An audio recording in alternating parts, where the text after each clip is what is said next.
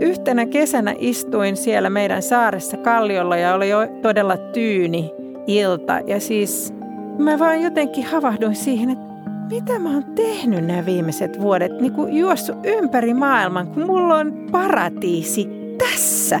Ihan mun niin kuin, tiedätkö, oven ulkopuolella. Ihminen hän etsii itseään ja totuutta mm-hmm. hyvin pitkään, mutta joskus se ei ole jossain siellä kaukana, vaan se on oikeasti ihan tässä vieressä.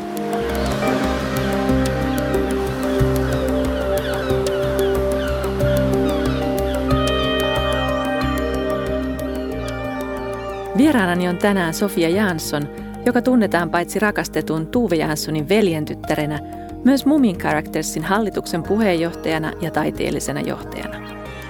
Tässä roolissaan Sofia Jansson valvoo muumien käyttöoikeuksia ja vaalii samalla tätinsä kulttuuriperintöä. Tervetuloa podcastiin, Sofia. Kiitos kutsusta. Koska olit viimeksi merillä? Niin, se taisi olla tässä sunnuntaina, okay. viime, viime sunnuntaina, viikonloppuna siis. Joo, kävin mökillä ja sinne mennään veneellä. Niin. Ihanaa. Sää oli aika hurja. Joo, mutta me ollaan aika tottuneita siihen, että säällä kun säällä sinne mennään.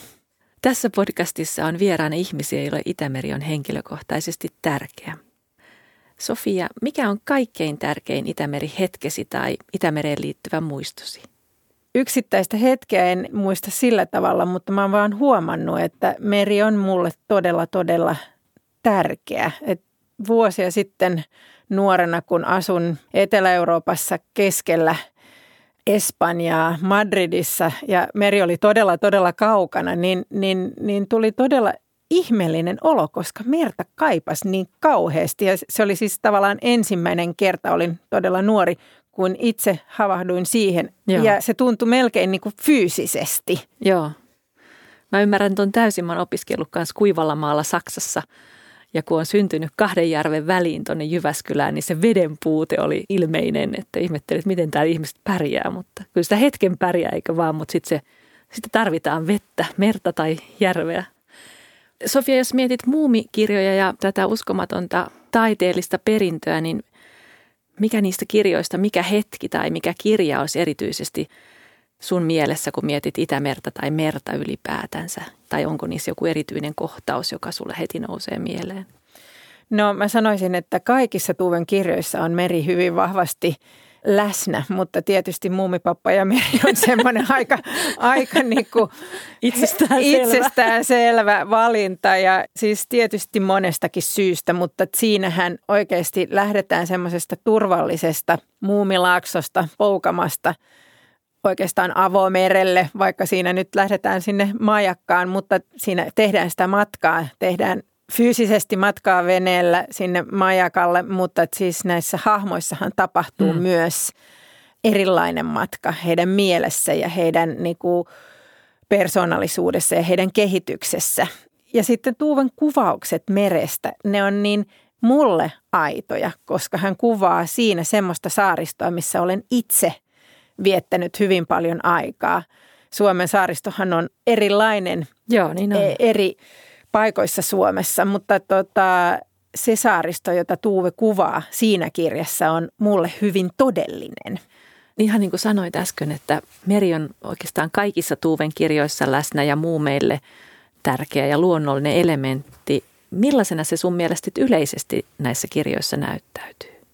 Tuuve jotenkin kuvailee sen mun mielestä niin ihanan sille tarinallisesti näiden muumien kautta siinä, että merihan tuo kaikki mahdollisuudet niin kuin seikkailuun ja tuntemattomaan ja tavallaan niin kuin pakoon siitä niin kuin ehkä rutiininomaisesta, mitä saattaisi kuvitella, että heillä on joka päivä siellä muumilaaksossa. Mutta siis meri on tavallaan tietynlainen niin kuin mahdollistaja. Joo. Ja totta kai sitten se on myös elementti – jota pitää kunnioittaa, koska meri saattaa myrskyä ja mm. silloin niin kuin merellä on ihan oma persoonallisuus, joka on tavallaan ihan voima sinänsä. Joo. Jolla on sitten tietysti hyvin iso vaikutus siihen, että mitä tehdään ja millä tavalla tehdään. Mutta muumi perhehän näkee koko meren ikään kuin ihanana asiana, vaikka siellä olisi niin kuin isot aallot ja myrskyt ja, ja kaikkea muuta. Ja, ja sitten kun siinä on niin kuin kaikki se, mitä mereen kuuluu, että siellä on se, mitä on pinnan alla, mutta myös mitä on pinnan yläpuolella, niin se on jotenkin niin laaja se niin koko on. käsite. Joo. Itse asiassa nyt kun mä kuuntelen, suomalle tulee heti mieleen toinenkin hyvin merellinen kirja, eli Hemingwayn Vanhus ja meri, koska tässä kohtaa täytyy sanoa, että Hemingwayn päähahmoa siinä kirjassa ja sitten tätä, mitä sä kuvaat, miten muumit näkee meren, niin heitä yhdistää just se, että kummaskaan kirjassa kukaan ei yritä hallita merta. Se otetaan sellaisena kuin se on, just se on mahdollista tai se on voima, mutta sitä ei yritäkään hallita. Ymmärretään, että tässä se menee raja. Monihan ihminen pelkää olla veneessä, kun myrskyää tai – näkee sen jotenkin huonona asiana. Ja totta kai voi seurauksena olla niin kuin meren voimasta voi olla niin kuin katastrofaalisia seurauksia, mutta silloin niin kuin luonto näyttäytyy ikään kuin, tämä kuulostaa vähän oudolta, mutta tietynlaisena semmoisena niin kuin vapauttavana tekijänä, koska silloin ihmiseltä viedään se kontrolli pois. Joo. Ihminen ja muumihahmot niin kuin tajuaa, että he ei voi hallita mm. tätä luonnon elementtiä. Kun mä itse tajusin sen niin kuin tunteen, niin multa hävisi kaikki pelko, mitä mulla oli. Että se on vaan semmoinen mua isompi asia. Aivan. Mutta tota, kyllähän ihmisen elämä on vaikuttanut meren tilaan. Kyllä. Ja ehkä me sen takia tässä ollaan niin kuin teidän kanssa nyt Joo. jo Nurmisen säätiön kanssa tekemisissä – ja siinä mä uskon vahvasti, että totta kai me voidaan vaikuttaa positiivisella tavalla tulevaisuuteen. Just. Ja niin kuin positiivisesti ehkä muistaa, että miten ihanasti esimerkiksi muuviperhe on ollut näissä tarinoissa elänyt symbioosissa meren kanssa ja, ja luonnon kanssa. Et sitähän me tavoitellaan niin kuin meidän lapsille ja tuleville sukupolville tietysti ihan samaa.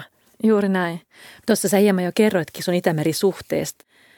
Miten sä sitä kuvailisit, jos muutamalla sanalla sun pitäisi, tai nyt sun pitää, kun mä pyydän?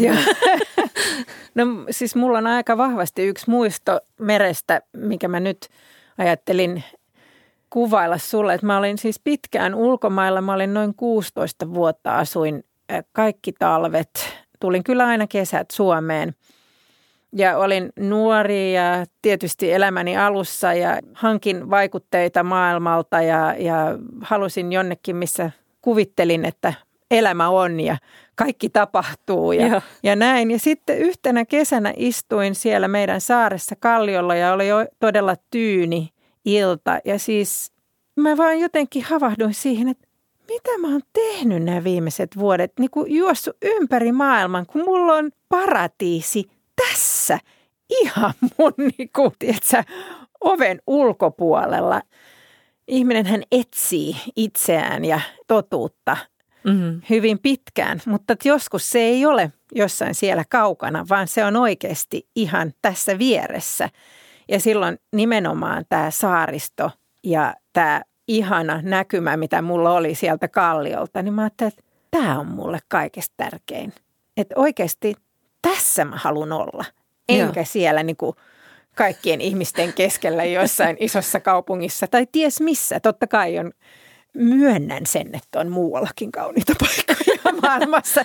Mutta että se oli mulle henkilökohtaisesti semmoinen hetki, jolla mä ajattelin, että nyt loppu tämä etsiminen. Joo.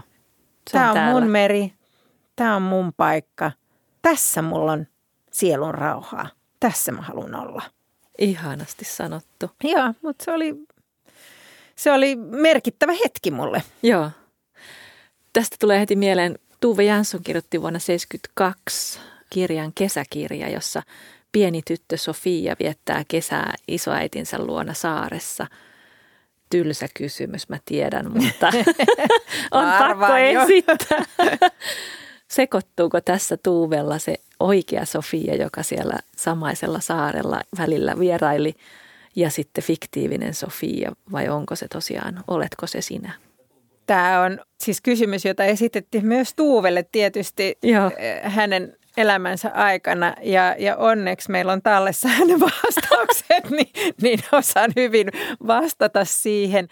Siis Tuuvehän itse sanoi, että tota, hän on tietysti käyttänyt kirjailijan vapautta ja noin kolmas osa on ehkä otettu hänen omasta lapsuudesta Joo. ja suhteesta hänen omaan äitiinsä. Joo. Kolmas osa on sitten ehkä ihan keksittyä ja sitten kolmas osa hän on niin kuin tavallaan kuvailu sitten minut ja isoäitini. Joo. Mutta mä sanoisin, että ken hakee sieltä sen, että onko se kaikki totta, niin on tavallaan menettänyt, tai siis ei tajunnut sen koko kirjan pointti, että se tämä on hieno kirjallisuus ja hieno kertomus, mm. niin se kertoo siitä kirjailijan mielettömästä taidosta sanoin kuvailla jotain, mitä me tunnistetaan ja mitä jossain kohtaa niin kuin koskee jokaista lukijaa jollain tasolla. Nimenomaan ne asiat, joita yleensä itse ei välttämättä pysty sille niin tarkasti kuvailemaan, niin hyvä kirjailija hän rivien välistä tai sanoen osaa kuvailla sen. Ja mun mielestä niin kuin Tuuve on vanginnut siinä kesäkirjassa niin hienosti sen koko tunnelman, että jopa siinä niin kuin aistii, tiedätkö, lämpötilan mm. ja hajut ja niin kuin meren kaikki vaiheet, puhumatta siitä niin kuin keskustelusta tai siitä, mitä tapahtuu sen vanhan isoäidin ja pienen tytön välissä, sen niin kuin kommunikoinnin, että mitä siellä oikeasti tapahtuu, Joo. joka ei ole välttämättä siinä dialogissa. Mutta siinä on niin kuin paljon asiaa ja tietysti mä haluaisin, että mä oisin sen, sen Sofian siinä kirjassa. Mutta, mutta olithan se nyt sentään edes osin. no joo, ehkä, ehkä ihan pieni. Hänen mökkinsä oli siellä Klovhaarussa Pellingin edustalla saaressa. Kävitsä siellä Haarun saarella? Se on ihan lähellä jo meidän saarta, niin joo. olen käynyt monta monta kertaa jo.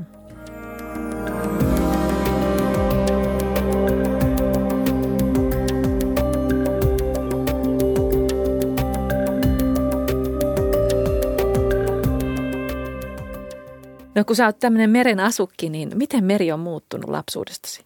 No siis itsehän huomasin jossain vaiheessa, että tota, meren rannat oli erilaisia, että siellä se levä oli erilainen. Ja meillähän oli hirveän paljon, silloin kun mä olin pieni, niin rakkolevää. Joo. Ja sitten yhtäkkiä se tavallaan hävisi ja tuli paljon semmoista niinku vihreätä ja ei niin kaunista vihreätä. Joo. Ja et meren tila ei ehkä ollut niin hyvä Joo. kuin silloin aikoinaan, kun oli itse pieni. Ja se oli tavallaan järkytys, koska jotenkin oli mieltänyt, että elementtinen se on semmoinen vakio. Joo. Se ei muutu. Se on meri on meri ja se on sellainen. Joo. Ja varsinkin Suomenlahti on aika pieni on. meri ja Itämeri on pieni verrattuna näihin isoihin valtamereihin, niin tota, jos nyt ollaan ihan rehellisiä, millä tavalla elettiin meren äärellä silloin aikoinaan, niin jotenkin kuviteltiin, että se oli iso ja siihen pystyi upottaa ihan mitä vaan. Ja näinhän tehtiinkin. Joo, Joo. Ja tänä päivänä hän tajuaa, että ei niin voi elää enää. Joo. Nyt on, on pakko muuttaa tapoja. Juuri näin. Viimeistään nyt. Viimeistään nyt, juuri näin. Joo. Kerroit eilen Porin Suomi-areenalla, että Moomin Characters järjestää ensi vuonna suurkampanjan Itämeren hyväksi. Kertoisitko nyt hieman lisää tästä kampanjasta ja minkä takia Moomin Characters kokee tämän asian tärkeäksi ja mitä yhteyksiä tällä kampanjalla on Tuve Janssonin elämään?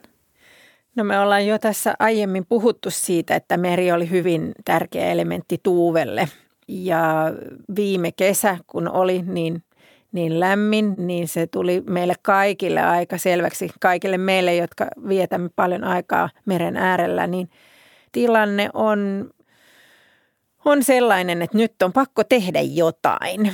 Ja sitten tota, me ollaan pitkään tehty hyvän tekeväisyyskampanjoita ja, ja me jotenkin ajateltiin, että nyt on tulossa 2020 muumien 75-vuotisjuhlavuosi, että tehdään sen ympärille iso kampanja Itämeren hyväksi. Joo.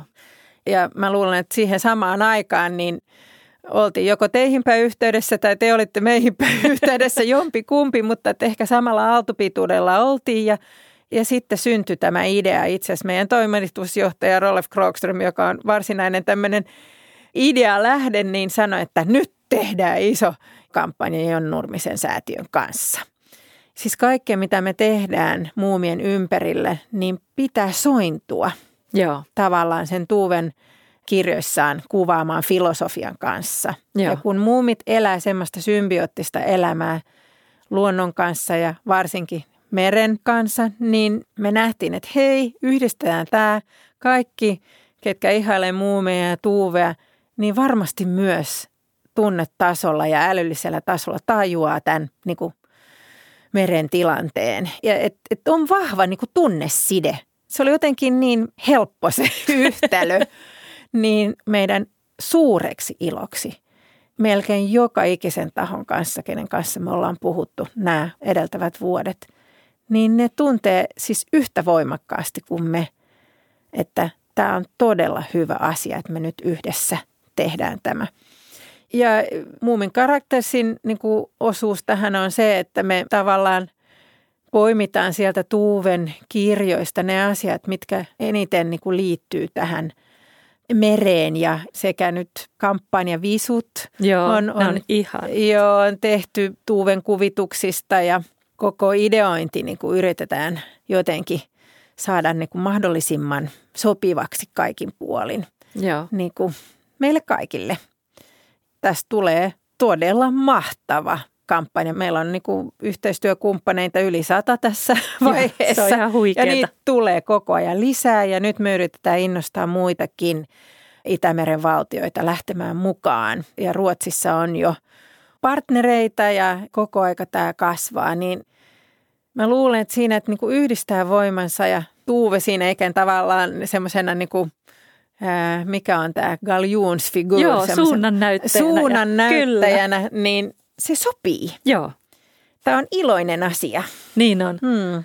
Se mun täytyy myös sanoa, että kun on saanut nähdä nyt eilen julkistettua materiaalia jo teidän kanssa yhdessä on katsottu, että kaikki palaset on kohdallaan, niin se mikä on todella ollut helppoa, että niin kuin sä sanoit, että kun muumien lähtökohta on se, että tota, kaikki on mahdollista – niin kuin sanoit, meri on mahdollista ja niin se sopii hirveän hyvin meidän säätiön ajatusmalliin, joka me on pitkään puettu hassua kyllä negatiiviseksi lauseeksi, mutta jos on juuri tämä sama, eli mikään ei ole mahdotonta. Mm. että niin. me lähdetään siitä, että totta kai Itämeri voidaan pelastaa ja että meidän tarina on taas lähtenyt siitä, että me on kerrottu sitä meren tarinaa ja todettu, että hei päähenkilö on kuolemassa, nyt täytyy ruveta elvytystoimiin. Sopii ihanasti yhteen tämä konkreettia ja mä uskon vahvasti siihen, että jos joku, niin muumit kyllä voi saada Itämeren valtion kansalaiset heräämään viimeistään nyt ja sanomaan, että hei me tehdään tämä nyt ja näytetään siinä mielessä taas myöskin esimerkkiä muille rantavaltioille noiden isojen valtamerien äärellä, jolloin sitten ehkä hieman erilaisia ongelmia niiden merien suhteen. Tämä on ihan mahtavaa. Joo, mä lisään vielä tähän, että meidän mielestä on myös niinku tosi tärkeää, että niinku meidän kampanjossa ja hyvän tekeväisyydessä on konkretiaa. Ja mun mielestä teidän niin kuin, projektien avulla me saadaan sellaista. Joo. Että oikeasti että se ei, ei vaan puhuta jollain hyvin tämmöisellä niin kuin älyllisellä tasolla, vaan myös tehdään asioita, Joo. ihan konkreettisia asioita, koska meidän kaikkien tavoitehan on se, että me voidaan lähteä sillä, sillä veneellä seikkailuun sinne merelle niin kuin tästä tulevaisuuteen.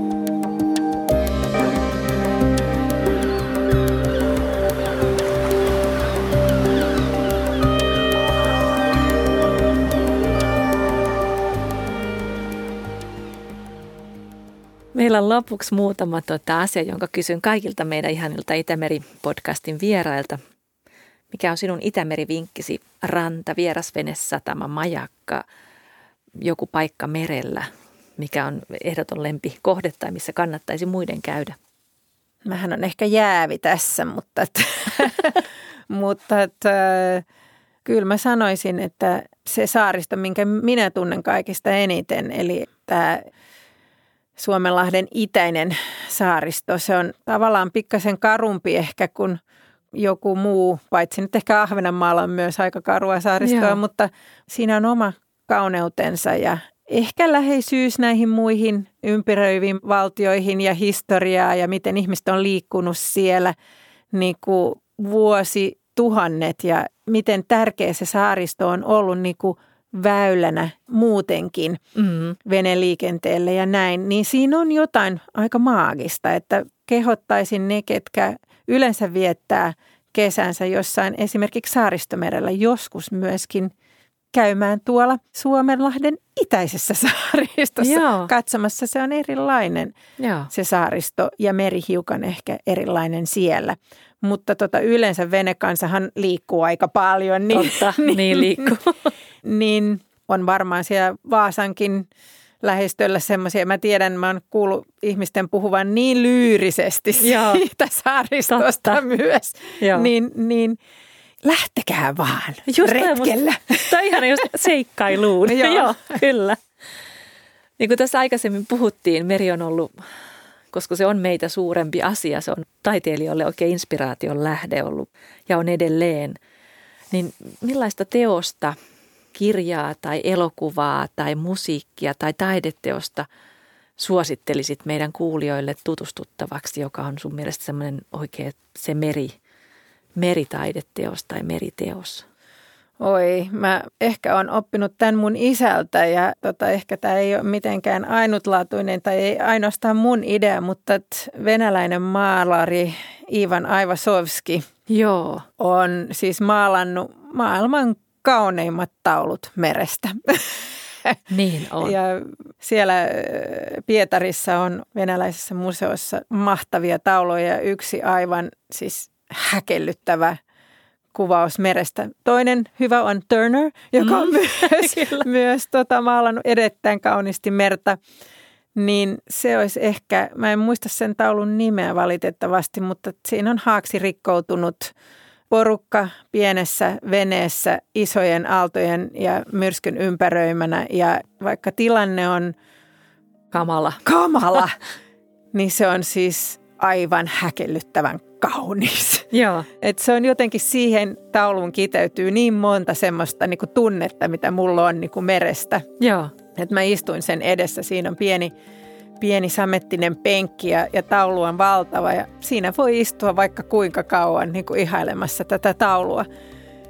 Ja se on ehkä, jos mun täytyisi joku Joo. teos valita, niin mä valitsisin sen – Mä uskon ton täysin. Aivasovskin tapa käsitellä mm. valoa ja sitten just näitä Joo. tunnelmanyansseja on Joo. jotenkin uskomaton.